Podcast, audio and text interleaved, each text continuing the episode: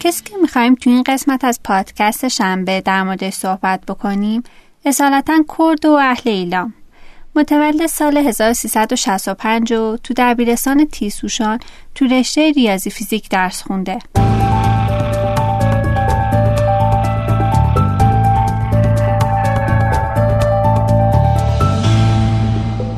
صحبت از محسن ارجمندی بنیانگذار و مدیرعامل استارتاپ میراسه که تو اون دوران به زبانهای پاسکال و دلفی مسلط بوده و از این طریق روی حوزه مهندسی نرم افزار کار می‌کرده. میگن از بچگی روی روباتیک و الکترونیک خیلی کار می‌کرد و عضو تیم روباتیک دبیرستانشون بوده. بعدها با برنامه نویسی آشنا میشو استفاده نرم افزارا باعث علاقه مندیش به این حوزه شده. محسن دوازده سال داشته که با ویندوز آشنا میشه و به قول خودش شیفتش شده محسن میگه با خودم می‌گفتم که من هم می‌خوام شرکتی یا چیزی شبیه این بسازم و در حالی که هنوز نمی‌دونسته نرم افزار چیه با فتوشاپ لوگوی شرکتش رو طراحی می‌کرده.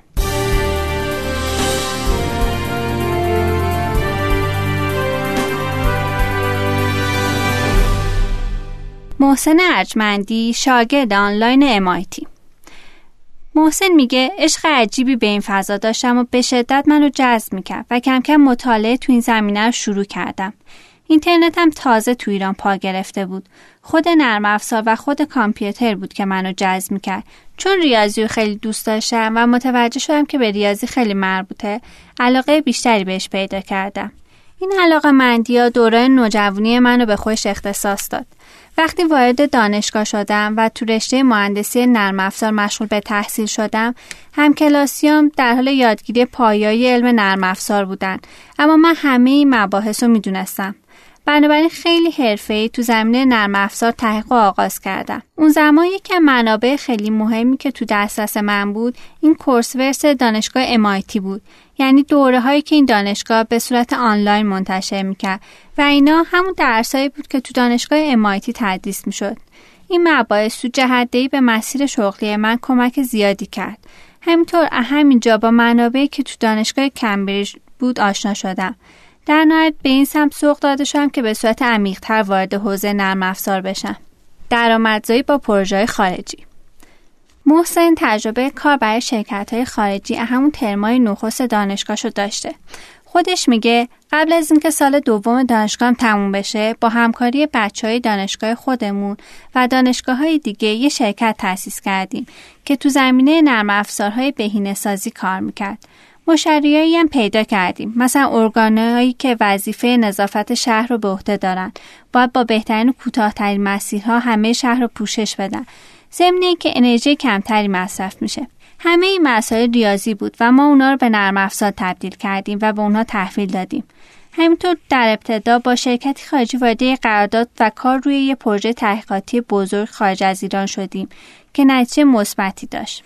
همه این اتفاقا مربوط به سالهای 85 و 86 اون زمان تو زمینه توسعه فناوری شناخت زیادی نداشتیم.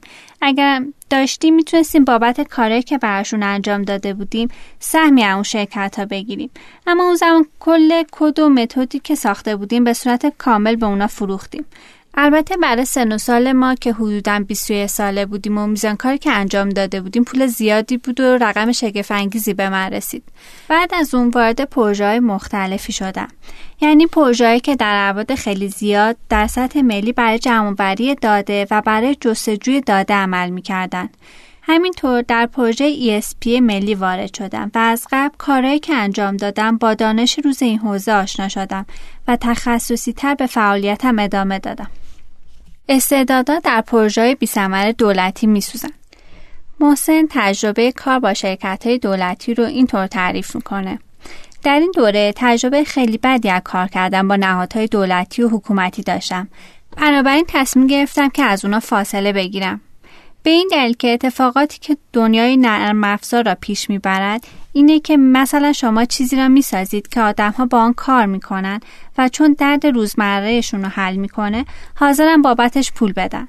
درآمدی که شرکت ها بابت حل کردن مشکلات روزمره مردم به دست میارن باعث میشه که اونا در مسیر بهبود مستمر محصولات خودشون و ایجاد رفاه بیشتری برای کاربران حرکت کنند اتفاقی که در مجموعه دولتی و حکومتی رخ میده اینه که مشتری یا کاربری به آن شکل که عرض کردن وجود نداره. به این صورت که بودجه ثابتی بود که حتما به این پروژه اختصاص میافت چه موفق عمل کنند چه ناموفق باشند. یعنی اساسا بیشتر از اینکه حل مشکل مهم باشه خود پروژه مهم بود. این روند برای من جذاب نبود چون برای من مهم بود که وقتی محصولی می‌سازم شرف و تو نگاه مشتری ببینم.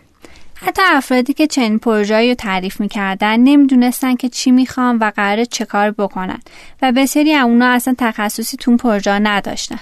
از طرفی تعداد زیادی از بچههایی که وارد این پروژه می شدن صرفا برای گذراندن دوره خدمت سربازیشون اومده بودن و بعد از پایان یافتن این دوره می‌رفتن یعنی اصل کار برای این افراد اهمیت نداشت. همه این مسائل دست به دست هم داده بود تا یه فضای کاری ناسالم ایجاد بشه در حالی که بودجه کله چندی میلیاردی برای اون پروژه اختصاص میافت بدون اینکه نتیجه به دست بیاد.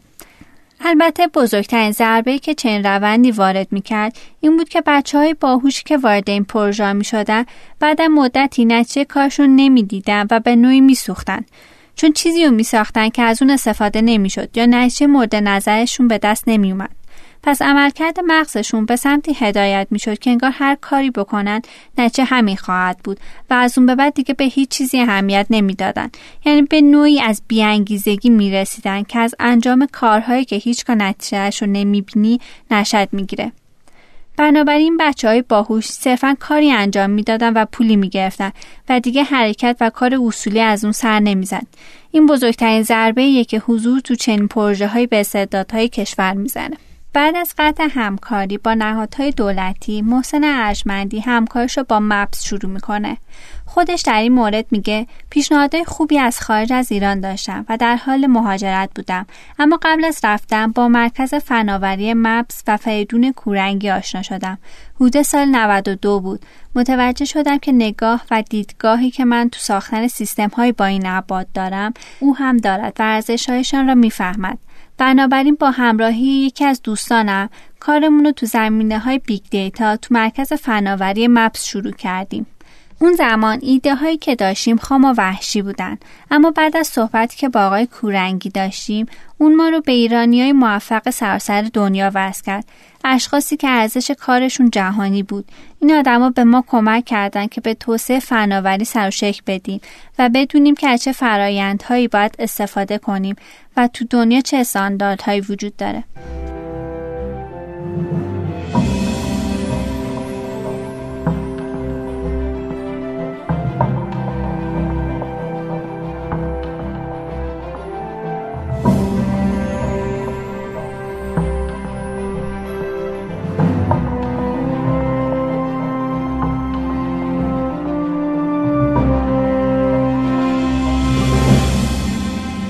تو سال 2014 چهار patent تو زمینه big data ثبت کرده.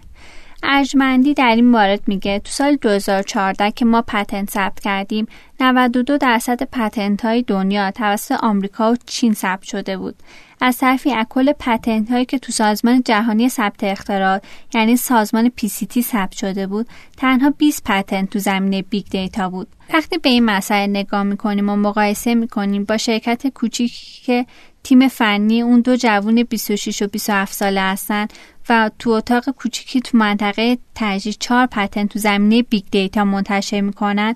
اون وقت بیشتر متوجه میشیم که حجم کاری که تو اینجا انجام شده چقدر بزرگ و چه ارزشی داره. اما ظرفیت بالقوه ایده ها صرفا با ثبت اختراع اثبات نمیشه بلکه ثبت اختراع قدم اول این مسیره. بسیاری از اساتید دانشگاهی تو ایران ما رو زیر سوال می بردن و می گفتن که ایده های شما تا الان تو شرکت های مثل گوگل پیاده سازی شده. پس اگه این ثبت اختراع رو انجام می‌دادیم نشان می‌دادیم که از قبل پیاده سازی نشدن بنابراین این patent ها رو ثبت کردیم و نشان دادیم که این ایده ها تو زمینه فناوری big data unique بودن و به عنوان حوزه نوین حرفی برای گفتن دارن یکی از کارهای ما بحث نمایه گذاری داده یا index کردن داده است. این نمایه گذاری چیزی شبیه نمایه سازی برای کتاب هاست که معمولا تو پایین هر کتاب قرار می‌گیره. اما اینجا به جای اینکه داده های یک کتاب مطرح باشه پای داده های میلیون ها صفحه وب در میونه وقتی قراره این اطلاعات ذخیره سازی شن باید با سرعت خیلی زیاد پردازششون کرد. سیستمی وجود داره که مربوط به شرکت آمریکایی بی ام است. به نام Redis. این شرکت هم در همین زمینه کار می‌کنه. ما تونستیم رکورد ذخیره سازی Redis رو با ایده هایی که داشتیم بشکنیم و نشون دادیم که ایده های ما در دنیای واقعی کاربرد دارن. از اینجا به بعد مسیر کارمون متفاوت شد و تو سال 2014 نسخه بتای سیستممون که در از نمایشگاه بزرگ دنیا به نام ICT Spring تو کشور لوکزامبورگ نمایش دادیم. هدفمون این بود که بتونیم در اونجا وارد بازار جهانی بشیم. بعد از ارائه ما سریع قبول کردن و بدون هیچ کار اداری دفترمون رو نشونمون دادن. ما تو اونجا جذب سرمایه داشتیم و شرکت رو ثبت کردیم. اما بعد از مدتی با بررسیهایی که انجام دادیم متوجه شدیم که اجرا کردن کار تو اونجا با یکی از اصولی که تو بیزینس مدلمون دیده بودیم متفاوت بود. هدف ما این بود که بچه های باهوشی که تو ایران هستن از طریق شرکتی که ما ساخته بودیم ایده هاشون رو به اونجا بیارن و پیاده سازی کنن. یعنی شرکت ما پلتفرمی باشه که بچه های ایرانی بتونن روی اون و در سطح جهانی کار کنن. بعد از اینکه کار تو لوکزامبورگ رو تعطیل کردیم به ایران برگشتیم و کار کردن با شرکت های ایرانی رو آغاز کردیم. یعنی همان use case هایی که ما تو خارج از ایران با آنها صحبت می کردیم وقتی به ایرانم اومدیم همینطور با اون صحبت ها مراوده داشتیم. یکی از شرکت های خارجی که باشون صحبت می کردیم BMW رو می ساخت و ما همون صحبت ها رو با ایران خود رو مطرح کردیم. البته این همکاری شکل نگرفت اما تقصیر اونا نبود. ما متوجه شدیم که بسیاری از زیر ساختهایی که برای تحلیل داده تو اون اباد نیازه تو ایران وجود نداره. ما خیلی تخصصی وارد بخشی از زنجیره ارزش تحلیل داده شدیم و اونو بهبود دادیم. اما در اهداف چنین چیزی در دنیا چیزهای زیاد دیگه ای هم وجود داره که موجب میشه از این قسمت بتونیم استفاده کنیم. در واقع با اینکه قرار بود کار شرکت ما ارائه دیتا تکنولوژی باشه اما بعدا فهمیدیم که وارد حوزه های زیادی باید بشیم و مثلا خودمون سرویس های خاصی یا محصولات ویژه و راه هم باید ارائه کنیم برای اینکه زنده بمونیم. نخستین قراردادمون رو با نهاد ریاست جمهوری و با هواپیمایی ماهان تو زمینه مدیریت داده بستیم. زیرساختی به اونا ارائه کردیم که بتونن اطلاعاتشون رو جمعوری و مدیریت بکنن که مورد استقبالشون هم قرار گرفت. پروژه‌ای که ما برای ماهان انجام دادیم قبل از ما بعضا یک سال به اصطلاح خوابیده بود و به نتیجه نرسیده بود. علاوه بر این ما همکاریهایی با مشتریان ایرانی هم داشتیم. اما گرفتن پول مشتری برامون خیلی سخت شده بود. دلیلش هم این بود که اساسا تحلیل داده تو کسب و کارهایی که ما با اونا سر کار داشتیم جایگاهی تو ساختار کسب و کارشون نداشت. چون در بازار ایران رقابت به معنای واقعی وجود نداره که کسب و کارها برای به دست آوردن مشتری بیشتر خوش و نیازمند تحلیل داده و بررسی رفتار و اعمال مشتری بدونند. تو سازمان ایرانی هزینه معمولا عقب تراشیده شده. حتی تو زمینه تبلیغات هم میشه کمتر و بینه تر هزینه کرد. اما سازمان ها میترسن که تو این زمینه کم خرج کنن چون فکر می‌کنن که اگه برای تبلیغات کم خرج کنن شکست می‌خورن. از طرفی شرکت ها و سازمان ها برای درآمد راهکارهایی دارند. به عنوان مثال بانک ها منابع اصلی کسب درآمدشون از جمعآوری سپرده و میزان سودیه که می‌پردازند بنابراین نسبت به راهکار که به آنها بگه کمتر پول بگیرید اما درآمد بیشتری داشته باشید مقاومت دارن و براشون باورپذیر نیست چون رقابتی تو بازار نیست و هر کی سهم مشخصی از بازار رو در اختیارش داره یکی از محصولاتی که شرکت میراث به بازار ارائه کرده مینیاتوره.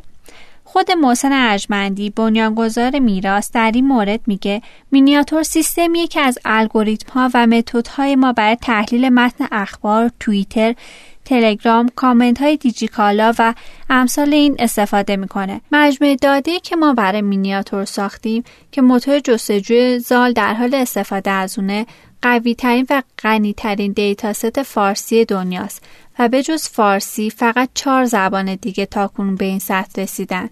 مقاله ای هم تو این زمینه منتشر کردیم و الان تیم هایی تو دانشگاه های معتبر مانند هاروارد از سیستم ما برای تحلیل زبان فارسی استفاده می‌کنن چون تو حوزه زبان فارسی ما تو خیلی جهات از گوگل جلوتریم کاری که ما کردیم نشون میده که چگونه یک تحقیق دانشگاهی و آکادمیک می‌تونه به محصول تبدیل بشه مینیاتور برای پایش رسانه، تحلیل بورس و برای ژورنالیستا کاربرد زیادی داره.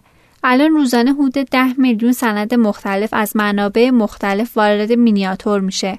الگوریتم هایی مانند تشخیص تمایل یعنی مثبت و منفی بودن پیام یا خبر رو تشخیص میده. دستبندی اخبار که مثلا در چه حوزه‌ای آیا اقتصادی، اجتماعی، سیاسی یا چی یعنی category خبر رو مشخص می‌کنه. تشخیص احساس یعنی مثلا توییتی که شده عصبی یا خوشحال یا ناراحت. الگوریتم های دیگه هم تو مینیاتور وجود داره که توهین آمیز بودن متن رو تشخیص میده. در واقع کاری که مینیاتور انجام میده اینه که ذره ذره روی داده ها کار می‌کنه و به مخاطب و کاربر امکانو میده که یه big picture یا تصویر بزرگ از نتیجه بررسی این ذره ها تو اختیار داشته باشه. همینطور این امکان رو به کار برمیده که به طور مداوم اطلاعات رو به اصطلاح برش بزنه و با ایجاد دسته بندی امینیاتور بخواد که مثلا دسته اخبار حوزه سیاسی رو بهش نشون بده دقت این سیستم رو در آخرین دوره انتخابات ریاست جمهوری که برگزار شد نشون دادیم. اون زمان با دقتی بیش از 96 درصد میز آرای چهار کاندیدا رو پیش بینی کردیم. این پلتفرم الان در حال استفاده است و رایگان عرضه شد تا کاربرا ازش استفاده کنن و کم کم business model مناسبی براش پیدا بکنیم. محصول دیگه ای هم تو حوزه فناوری های fintech وارد بازار کردیم که تو زمینه تحلیل اطلاعات بورس های دنیاست و یه محصول کاملا جهانی محسوب میشه. این محصول احتمالا تو انگلیس یا سوئیس با نامی غیر ایرانی به زودی وارد بازار جهانی میشه.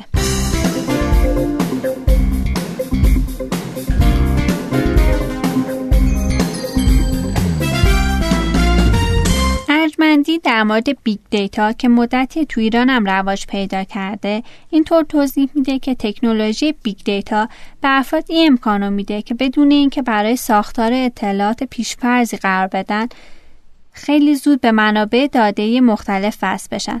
مثلا در دیجیکالا تمام اطلاعات رفتاری کاربر از زمانی که وارد سایت میشه تا خارج میشه اطلاعات انبارداری، فروش، بازار و رقبا و خیلی اطلاعات دیگه روی مجموعه ذخیره سازی میشه به نام دریاچه data یا data lake. در مرحله بعد افرادی که به اونها دانشمند داده گفته میشه این داده ها رو تحلیل می‌کنن و این سایت های بینش هایی رو استخراج می‌کنن که تو زمینه های مختلف ارزش ایجاد می‌کنن. از توسعه محصول و تولید محصول گرفته تا شیوه اتخاذ استراتژی برای گرفتن سهم بازار بیشتر برای انبارداری حتی برای ارتقای میزان رضایت کارکنان تو بخش‌های مختلف شرکت و دهها مورد دیگه که حاصل استفاده از تحلیل داده ها و استخراج بینشه. بنابراین چنین بخشی تو هر شرکتی به تنهایی دپارتمانه. همونطور که تو شرکت ها دپارتمان مالی و حقوقی و فنی وجود داره که کار هر کدوم روی کلیت سازمان تاثیر گذاره بحث big data و تحلیل داده هم از همین جنسه. یکی از دلایلی که بعد از big data هوش مصنوعی خیلی trend شد این بود که تکنولوژی که تو big data توسعه داده شدن به جمعآوری داده کمک کردند ضمن که هوش مصنوعی از 1984 توسط مهندسان برق اختراع شده بود و تکنولوژی جدیدی نبود اما جمعآوری داده به وسیله فناوری های big data و افزایش توان سخت افزاری موجب شد که حجم پردازش ها بالاتر بره تا هوش مصنوعی بتونه با قدرت بیشتر تحلیل داده رو انجام بده قدرتی که مدل های آماری نداشتند زیرساخت چنین ساختاری که بحث تحلیل داده و هوش مصنوعی big data ست به عنوان مثال اون بخشی که در دیجیکالا کالاهای مشابه رو که دیگران خریدن به کاربر پیشنهاد میده از همین جنسه. اما من با یه مثال تفاوت استفاده از تکنولوژی رو به شما میگم. شرکت نتفلیکس الگوریتمی داره که وقتی کاربر در حال تماشای یه فیلمه فیلم های دیگه هم به اون پیشنهاد میده. این الگوریتم حالت خیلی محتاطگونه ای داره. یعنی وقتی کاربر نتفلیکس رو روشن می‌کنه به خاطر عملکردی که اون الگوریتم داره مجبور میشه و به واقع ترغیب میشه که فیلم های بیشتری ببینه. حدود سال 2014 بود که این الگوریتم بیش از یک میلیارد دلار ارزش گذاری شد. فقط این الگوریتم در یک شرکت به دلار امروز و با همان قیمت سال 2014 که قطعا الان چهار برابر شده بیش از دوازده هزار میلیارد تومان به پول ایران ارزش داره. آیا الگوریتمی که دیجیکالا در حال استفاده است یه صدم الگوریتم نتفلیکس ارزش داره؟ الگوریتم دیجیکالا درآمد بالایی برش ایجاد نمی‌کنه. اما حیات نتفلیکس وابسته به همون الگوریتم یک میلیارد دلاریه. مشکل ما در ایران به کیفیت استفاده از تکنولوژی برمیگرده. باید افراد متخصص این کار رو بکنن که بر اساس مدل ریاضی که پشت این اطلاعات وجود داره تشخیص بدن که چه تعاملی باید بین این دادا وجود داشته باشه که کارایی لازم رو داشته باشه و مثلا بهترین پیشنهاد رو به مشتری بدن. در این صورت اون الگوریتم به درستی کار می‌کنه و سهم بزرگی تو درآمد شرکت خواهد داشت. ارجمندی در مورد اینکه چرا خیلی شاهد حضور سایر بچه های استارتاپی مثل اون تو سطح جهانی نیستیم این طور توضیح میده که تولید محصول و نوشتن نرم افزار باید بر اساس دسترسی به مشتری باشه. مثلا ما بر اساس تحلیل های بورسی محصول تولید کردیم و چنین داده هایی به صورت آنلاین وجود داره و مشتریایی از سراسر دنیا به اون دسترسی دارن. پس اشکالی نداره که بچه ها برای جامعه خودشون اپ بنویسن. به نظر من نگاه جهانی در بچه های ایرانی وجود داره اما مسئله بزرگتر بحث کپی پیسه بچه ها اعتماد به نفس تولید محصول غیر کپی رو ندارن چون دائما به بازار فکر می‌کنن و اینکه اگر نفروشن ضرر می‌کنن. برخلاف اینکه همه میگن بچه های استارتاپی فنی هستن و نه بازاری به من همگی اول بازاری فکر می‌کنن و بیزینسمن هستن. در حالی که باید بچه فنی غالب باشه.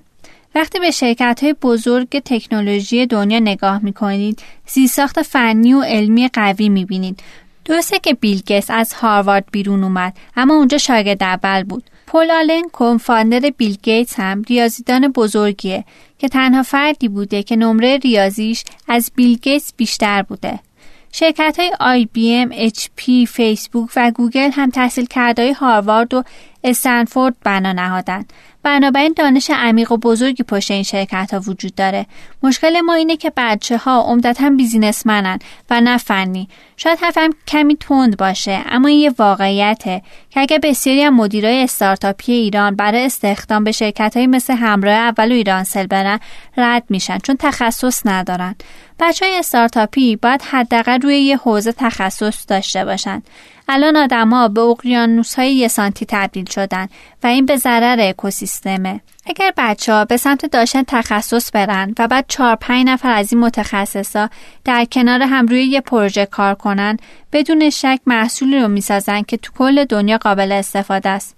ما تو ایران شرکت خیلی کمی داریم که الگوریتم های ویژه خودشون رو داشته باشن که دیگران اونو ندارن و اون منبع درآمدش باشه. در سیلیکون ولی قضیه برعکسه. اگر مایکروسافت بزرگ میشه به دلیل داشتن ویندوزیه که هیچکس اونو نداره یا اپل آیپاد رو داره که هیچکس اونو نداره. همه اینا تکنولوژیه که ثبت اختراع شده و روش کار شده. در این بحث دانش بنیان رو پیش کشیدن که فرایند علمی ایجاد اما مکانیسمی که این کارو می‌کنه به دلایل مختلف غلطه و آدمایی هم که پشت این مکانیسم هستن دانش لازم رو ندارن.